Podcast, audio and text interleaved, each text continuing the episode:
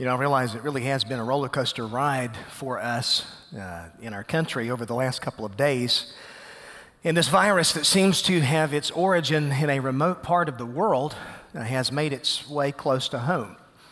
And a week ago, none of us would have imagined an executive order from the governor of our state that actually mandated gatherings of 100 or more be suspended. And um, it's been a hard thing for us to process, especially a, a church where we have upwards of more than a thousand worshipers on any given Sunday. And so um, let me just go ahead and clarify this. Nobody is saying that we can't meet, okay? There are multiple ways of the church meeting rather than the church all coming together in one single location or one room. And I think about the church that has thrived um, in certain underground movements around the world where Christianity has been illegal. And so, if anything, this is giving us as believers uh, here in America just a little small taste of what it's like uh, to uh, be a Christian in perhaps a persecuted context. And yet, nonetheless, this is a time where a lot of people are asking questions. Uh, there's a lot of fear, and we don't want to give in to the fear. And not everything that's being said is being said with wisdom and discernment. So God has not given us a spirit of fear, but He's given us a spirit of love, power, love, and a sound mind. And so it's important that we keep that in mind. So, again, we may need to really get used to meeting in a different way um, over the next couple of weeks. And as I said just a moment ago, I've been working with our leadership to determine some ways that we can still do church and uh, we're looking at that. You know, I think it's more important for us right now to remember that we are the church. And um, the church is not simply a place you go, the church is who you are. We are those that have been called out from the world by God unto Himself. We are His people, and we trust in Him. And right now, the church has a tremendous opportunity to speak to a lot of the fear um, and to just show the world that we have a calm confidence in a Savior.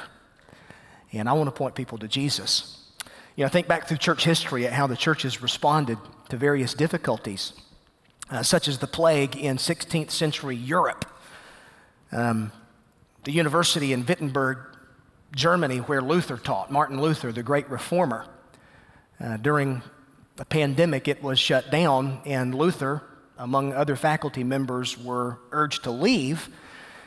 And yet, there were a lot of German pastors who looked to Luther for some leadership and some counsel.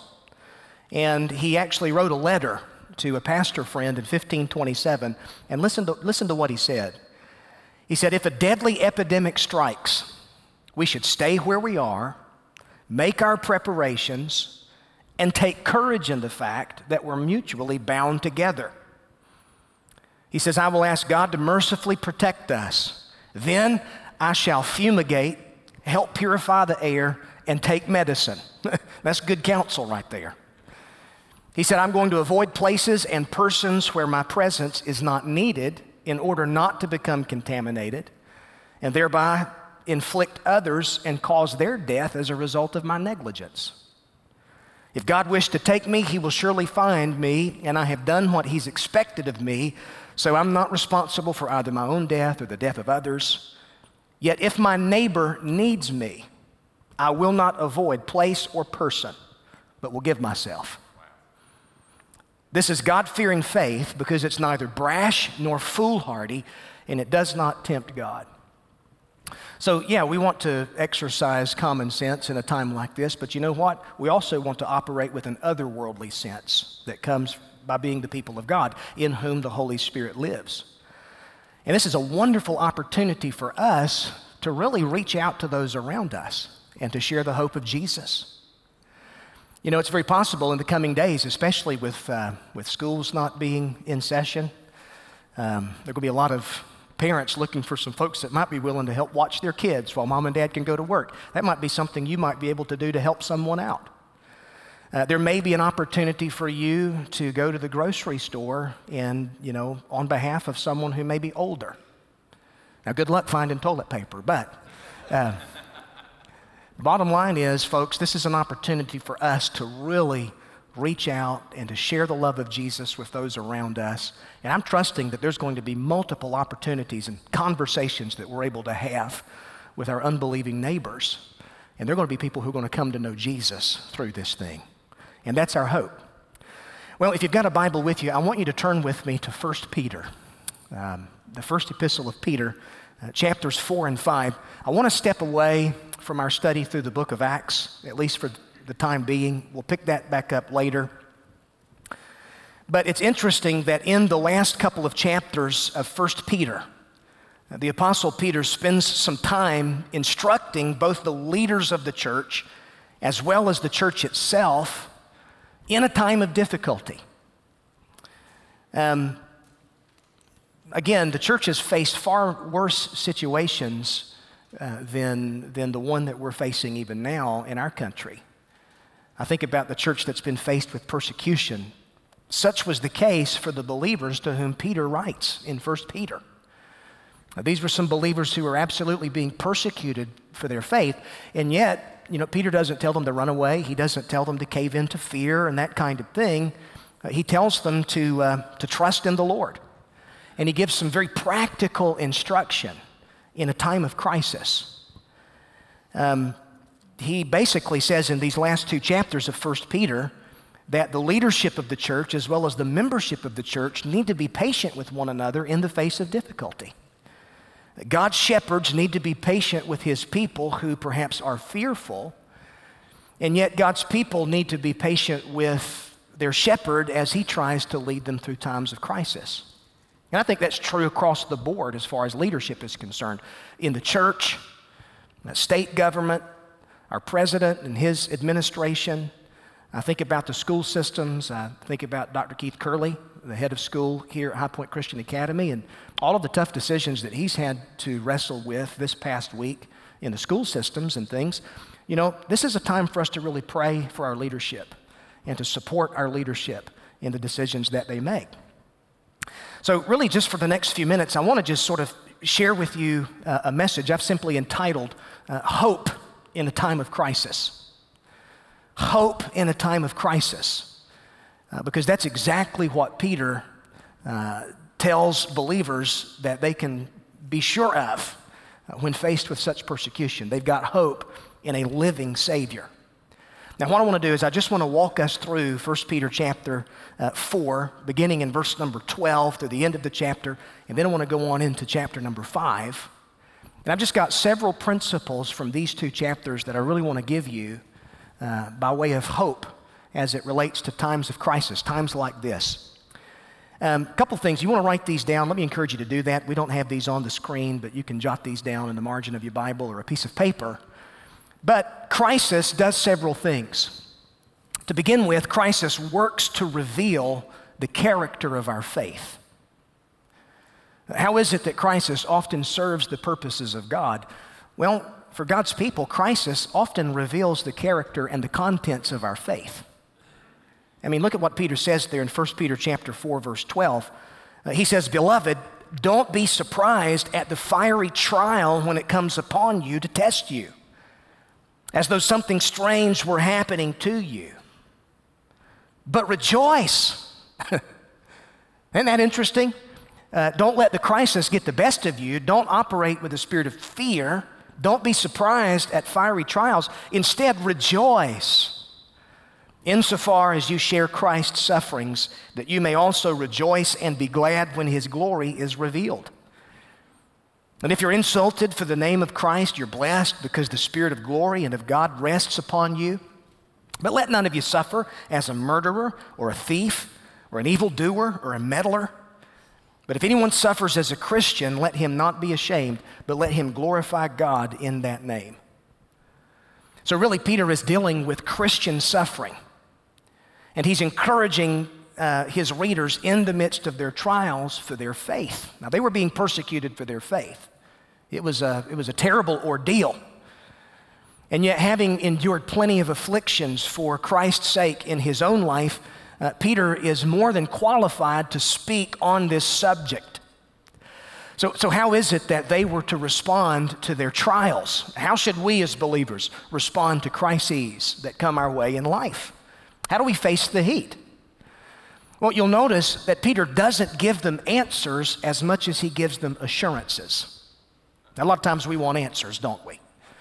You know, why is this happening the way that it is? Uh, why is my loved one sick? Why has my job uh, been the one that's been decided to be terminated and that kind of thing. God, I need answers. I need answers. And often God doesn't work that way to give us answers, but He does something better because He gives us assurance. And He gives us the assurances of His promises in His Word. And so Peter is saying for these believers to move forward in the midst of difficulty, they needed a clear perspective. The glory of God needed to eclipse the nature of their circumstances. I read a quote by Pastor John Piper. He said this He said, Wimpy worldviews make wimpy Christians, and wimpy Christians won't survive the days ahead. Folks, if our understanding of God and the Christian life is one of these, you know, that it's sort of tiptoeing through the tulips, nothing but prosperity all of our days, you know, that is not a New Testament Christianity. Uh, we can expect suffering. We can expect difficulty. We can expect crisis in life. Jesus said, In the world, you're going to have tribulation. He tells his disciples that. You're going to encounter trials in life. It's, it's, it's not an if, it's a when. But you can be of good cheer, Jesus says, because I have overcome the world. And so Peter is, is writing with this confidence and he's saying, listen, this trial, this fiery ordeal that you're in has a mean, has a way of testing you, proving your faith, stretching your faith, leading you to trust God uh, more than perhaps you ever have before in your life. And, and so he says, don't let it catch you off guard, but expect it in life. That was true for them. Uh, it's also true for us. So, in what way does crisis really help us? Well, it helps reveal the character and the content of our faith. But I want you to notice a second thing. All right? Number two, uh, crisis often helps to remind us of what's most important in life. Not only does it reveal the character of my faith, but it helps remind me of what's really important in life. You get on down there toward the close of chapter 4, and Peter says this He says, It's time for judgment to begin at the household of God. If it begins with us, then what will be the outcome for those who don't obey the gospel of God? Uh, Peter's just simply saying God is always working in our lives, saving us from the presence and the power of sin as believers. And though it's hard for us to understand, we need the heat of the furnace to be purified and set apart. It's something that God uses, it's a part of His plan for your life as a Christian. Trials become tools in the hand of God to refine His own. This is something that James said in James chapter 1, verse 2. He said, Count it all joy when you fall into various kinds of trials, knowing that the testing of your faith produces patience. But let patience have its perfect work so that you may be complete, lacking nothing. In other words, God uses the trial, He uses the heat of the furnace uh, to strengthen our faith to sift us, uh, to cause us to look into our life and the things that we're often valuing in life and see if we're really valuing the things that matter the most. Which, by the way, isn't it an amazing thing how this, um, how this pandemic, in many ways, it's sort of touched on every area that we value in American society? Think about this. Um, March Madness is canceled. Now, if you're a Tar Heel fan, I guess that's a good thing. But uh, our march was canceled in February. But bottom line is um, look at everything that really has just sort of toppled like dominoes in our society by this, this pandemic. You've got the sports world, which, by the way, when you pray, pray for a lot of disappointed student athletes who maybe their career came to a close at a time in their life when they least expected it. You know, everything that perhaps they were looking forward to has come crashing down around them. you need to pray for those student athletes and pray that they understand that, listen, their identity is not in the type of athlete they are, uh, the career that they have for themselves, but that Jesus Christ is Lord. And they can find their true identity only in the Lord Jesus Christ. The stock market, the financial system has been touched by this thing. You know, the Bible says, don't put all of your stock and all of your hope in the uncertainty of riches. Because riches can take, like wings of an eagle, they can fly away at just the least amount of notice. Wealth is so uncertain. That's not something we can put our confidence in. So you've got the sports world that's been touched by this. The financial system's been touched by this. What about the educational system? The cancellation of schools and uh, teachers who are having to scramble and uh, experimenting with online learning and those kinds of things in the school systems. This is a big deal. Beyond that, think about how the church in America has been affected by this thing. A lot of times we put all of our stock in the way that we do church, the traditions that we have. The fact that we as the church have always had this big building that we've been comfortable to have, we have this freedom to come and assemble uh, hundreds and thousands, and now that's been affected. So, folks, all of these areas in American society where we really put a lot of our stock a lot of our confidence, all of these have been touched by something just as tiny as a germ. You think God needs something big to cause the world to shut down? No, it just takes something microscopic as a little virus, a little germ, for God to get the attention of the world. To remind us that, you know what, we're not in charge and in control of things like we think we are, but our Creator is, and our Savior is, and we can trust in Him. So these times of crisis really have a way of, of sifting us and reminding us of what's most important. There's a third thing that a time of crisis often does in our life builds our faith, reminds us of what's most important. But you get into chapter 5, and, and Peter says that it serves to reflect the grace of God in our lives. It's interesting to me that you know, he, he closes out chapter 4 with talking about suffering according to the will of God, entrusting your soul to a faithful creator while doing good. And then he turns right around and he gives specific instruction to church leaders and, and church members. He says, I'm exhorting the elders among you as a fellow elder and witness of the sufferings of Christ, as well as a partaker in the glory that's going to be revealed. He says, Shepherd the flock of God that's among you. In other words, this is a time for you Christian leaders to stand up and provide some real spiritual leadership to those who are in crisis. Shepherd the flock that's been entrusted to your care. Uh, give them the truth that they need to help get them through times of difficulty. Point them to the hope of the Savior. Point them to the fact that we have a good shepherd, and his name is Jesus Christ. He's the one who's laid down his life for the sheep. And so he basically says that the grace of God on display in our lives sort of results in a few um, attitudes that are produced in our lives. One being that of responsibility. I think the emphasis in the first four verses of chapter 5 is responsibility. So, so he's issuing this urgent call for faithful leaders in a time of crisis. And so these are not unrelated subjects. Tough times demand that God's people have true leadership.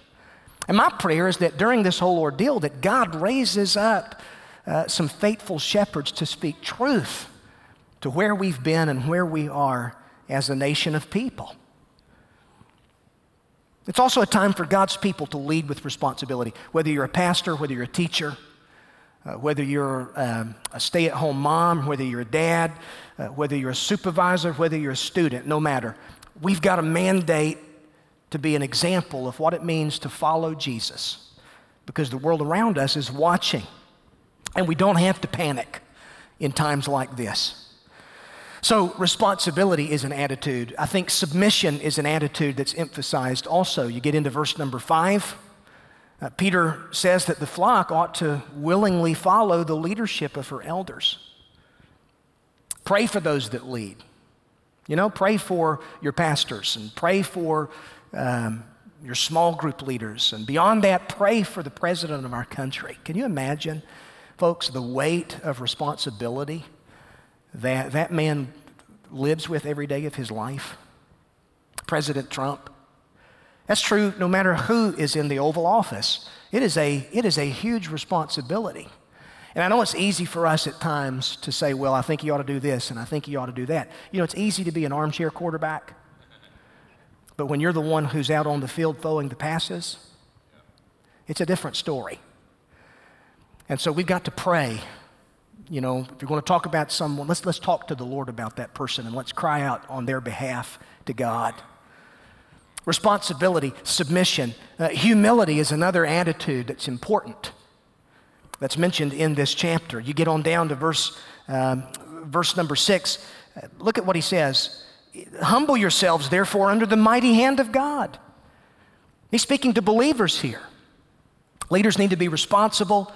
Uh, those who are led need to be submissive, but all of us need to be humble. Humble yourselves under the mighty hand of God so that at the proper time He may exalt you. Without humility, there could be no submission. And this really ought to be the posture that we have toward each other in the family of God. I like how one translation puts it put on the servant's apron of humility to one another. How do you get through times of crisis? You got to have a humble attitude. You've got to be willing to serve. Maybe as he's writing these words, Peter went back to an unforgettable moment in his life when one night a deity wrapped himself in humility and did the unthinkable. When the Son of God himself got on his knees, took a basin of water and a towel, and he washed Peter's feet as well as the feet of all of those disciples. That's the kind of humility that ought to be produced in our lives as believers. God opposes the proud, Peter says. He resists the proud, but he gives grace to those who are humble. That word oppose there, uh, used up in verse number five, it carries this idea of being set in battle array. As long as we're proud, and let me just speak to our national situation here, as long as we're proud, let me just say this God opposes the proud and sets himself in battle array against the proud. I don't want to set myself in opposition to the God of heaven, but I want to bow in humility, a posture of teachability before my Maker. And that's why, you know, Micah 6 8 says, What does the Lord your God require of you but to do justly, love mercy, walk humbly with the Lord your God? Proverbs 29 23, a man's pride will bring him low, but he who is lowly in spirit will obtain honor. I've heard it said this way God will do the exalting if we do the humbling, but if we do the exalting, then know that God will do the humbling. So now's an opportunity for us as a church, it's an opportunity for us as a nation of people to really humble ourselves before the God of heaven and trust Him. And that's really the last attitude that's mentioned there in verse number seven trust. Uh, Peter says, Cast all your anxieties on Him because He cares for you. Don't just cast some of your anxieties upon Him and keep some of you. No, cast all of your concerns, cast all of your worries and your cares and your frustrations, your anxieties on the Lord because He cares for you. We're not to go through life gripped by panic, gripped by fear, but we're to trust our God with each and every situation in life. And the opposite of trust is unbelief, worry. And by the way, I don't know if you realize this, but Worry is a subtle form of unbelief. A lack of faith that reveals something in your life. Well, I've got to worry about this because I can't really trust my God to handle it. That's what worry really says. And yet, worry deals in a world of hypotheticals what ifs, what might be. And you know, we deal with assurances. So, life's anxieties, they come in all kinds of forms. Sometimes they come in the form of difficult people in your life.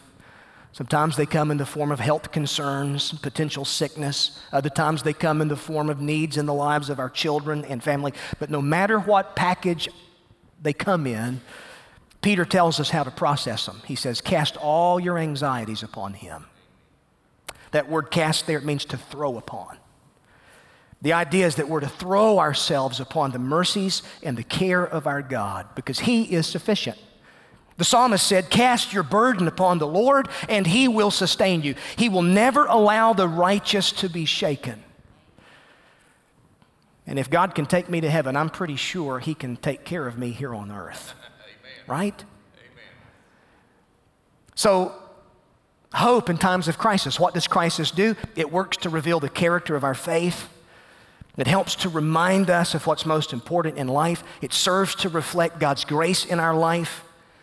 A fourth thing that it does is that it helps to recognize our source of conflict. I want to spend a whole lot of time on this, but you get into verses 8 and 9. Look how practical Peter gets here. He says, Listen, be sober, be vigilant, be sober minded and watchful, because your adversary, the devil, prowls around like a roaring lion, seeking someone to devour. So he's saying, in a time of crisis, when the world around you seems to be spinning out of control, you better be on the alert. But realize that, you know, your enemy, it's not the crisis itself. Your enemy, we wrestle not against flesh and blood, according to Ephesians 6. But we have a common enemy the adversary, the devil, Satan. And you can rest assured God is working behind the scenes. God uses crisis for his own purposes. And the enemy of all souls is subject to our God. Our God is sovereign. Don't think that the devil is on this same equal playing field with God. No. Luther said that he's God's devil. He gives an account. But yet, Satan can also often be working behind the details in certain crises and the way we respond to those in life. And God wants to use our struggles to bring us closer to Himself but the devil often uses struggles like a crowbar to try to pry us away from closeness with God. Isn't it an amazing thing? How, how prayer seems to be on everybody's radar now. Gone is our self sufficiency. Out the window are our plans. We realize that we are subject to a God and uh, our resources is God's given us prayer, and He's given us faith, and He's given us Himself, He's given us His people. A fifth thing that crisis often does is that it teaches us to rely upon the Lord. You get down to verses 10 and 11 in chapter 5. Peter says, After you've suffered a little while, the God of all grace, who's called you to his eternal glory in Christ, will himself restore, confirm, strengthen, and establish you. Ain't that something? Now, you just think about that. Go back and read that, and I guarantee you, no matter where you are watching online, you'll shout. After you've suffered a little while, after you've been through the heat of the furnace, after you've found yourself in the crisis for a time being, the God of all grace, who's called you to his eternal glory in Jesus Christ, this is what he's going to do in your life. He'll restore you, confirm you, strengthen you, and establish you. That's assurance. That's our hope. To him be dominion forever and ever. And so basically, Peter is saying, listen, God's grace is sufficient for us no matter what we're faced with in life. And he's reminding these Christians that their suffering is only temporary, it's only for a little while. And that, that's the way it is for the Christian life. The only suffering that we will ever have will be in this life. And it's momentary affliction. But I'll tell you, God is at work in our lives, and God is providing something for us so wonderful that we can't even begin to imagine it. And it's ours through faith in Jesus Christ. So, here at the close of the letter, Peter really paints this picture of a well rounded warrior who's come through life's battles He's emerged with maturity and experience that could not have been developed any other way. God had a goal in mind for the faith of these believers, and that goal was maturity, Christ likeness. It's the same thing that's true for us as believers in 2020. And the only way that their faith could be strengthened was for it to be forged in the fire. Let me just give you one final thing that crisis often does for us helps reveal the character of our faith, helps remind us of what's most important in life, serves to reflect the grace of God in our life. helps us recognize the source of conflict in life, teaches us to rely upon the Lord, but then it demands that we remember other people. Did you know that? Crisis in life, it absolutely demands that you remember the other people in your life, the people that your life come into, comes into contact with every day. You get to the close of 1 Peter chapter 5, and you know, Peter closes out this letter just like you know, Paul closes out a lot of his letters. He mentions people by name. Now, we may think that's somewhat of an insignificant detail, but as far as the scripture is concerned, there is no insignificant detail. This is all important. This is inspired scripture. And I think the principle here that we can take away is that uh, people in our lives matter. You've got Silas who's mentioned there. Uh, Silas, a faithful brother as I regard him, I've written briefly to you, exhorting and declaring that this is the grace of God. Stand firm in it. He says, She who is at Babylon sends you greetings. This is probably cryptic language for uh, the church in Rome, uh, where Peter perhaps is, is, even going to be held prisoner. Uh, she who is chosen sends you greetings. So does Mark, my son. Greet one another with the kiss of love. Now, he wasn't dealing with the coronavirus, but the idea here is that relationships are important. The people in our lives are important. Peace be unto all of you in Jesus Christ. So he's saying crisis demands that we remember other people by helping one another. I'm telling you, you, you study Silas as he's mentioned in the New Testament. Uh, he was a faithful oak. Not one time do we ever have any recorded words that Silas spoke, but you know something? He was with Paul in the Philippian jail. He's been with Peter in his imprisonments and sufferings. Thank God for those people in our lives that God brings into our lives that we can rely upon in times of crisis. Encouraging one another, loving one another, all of this, all of this is especially important in a time of crisis. And you'll notice Peter closes his letter by just simply saying, Peace be to all of you in Jesus Christ. Peace. Now, that's a statement of hope. When the bottom falls out of life, you as a believer in Jesus Christ can live with peace. When the adversary levels his attack, when plagues begin to spread and you don't know what's next, the believer in Jesus Christ can be at peace. Because we know that our Savior has overcome. He took my sin and my sickness and my shame all the way to the cross, all the way into the empty tomb.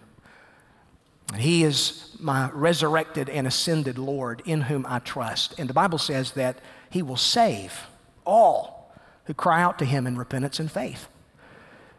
And so, those of you who are joining us online, there may be some of you who perhaps have never by faith received Jesus Christ as your Savior. I can't think of a better, more appropriate time than a time of crisis where God has the attention of a lot of people. Do you know Jesus? If not, let me just encourage you right there where you are to bow your head with me in prayer. And in faith and repentance, cry out to the Lord Jesus Christ and say, Lord, I confess my sin and my need for you. I cannot save myself. There is a disease far worse than COVID 19, and it's called sin. And all of us are infected. The wages of sin is death. But the gift of God, the free gift, is eternal life through our Lord Jesus Christ. Turn to Him in trust and faith, believing that He died on the cross as a sufficient sacrifice for sin, that He rose again from the dead. Confess Him as your Savior and Lord, and you will be saved. Lord, thank you that we as your people have hope in times of crisis real hope, lasting hope. Something that's confident, Lord, something that is lasting, something that is concrete. You're sovereign over storms and you're sovereign over sickness and situations. And you're the one in whom we trust. And Lord, you've gotten your people through all kinds of crisis down through the years personal crisis, national crisis, global crisis. And you're going to safely lead us through this one. Father, I pray for every man, woman, boy, and girl in our fellowship here at Green Street. Lord, I love them with all of my heart. And on a Sunday when we can't meet and interact with each other, you really begin to find out just how much you love God's family. So, Father, I pray that you're able to use this crisis as a means of cultivating greater love for you and greater love and commitment to one another in our hearts and lives as your people. I pray for the least of these, Lord. I pray for our children, Lord, who are often looking to their parents and leaders in their life, maybe hearing things that they don't quite understand. Lord, I pray that they see calm assurance, blessed assurance Jesus is mine. Oh, what a foretaste of glory divine. May they see this assurance at work in our lives as adults. God, help this be an opportunity where we as the church can just minister to those who have needs, the elderly in our midst. If it means bringing them groceries so that they don't have to get out. Social distancing does not mean social separation. We can pick up our phone, we can send someone a text message of encouragement call those that we love and have conversation, spend more time together as a family. We've been pulled in so many different directions, Lord, as a people in this generation. Now is the time for us to just pause and remember what's most important in life.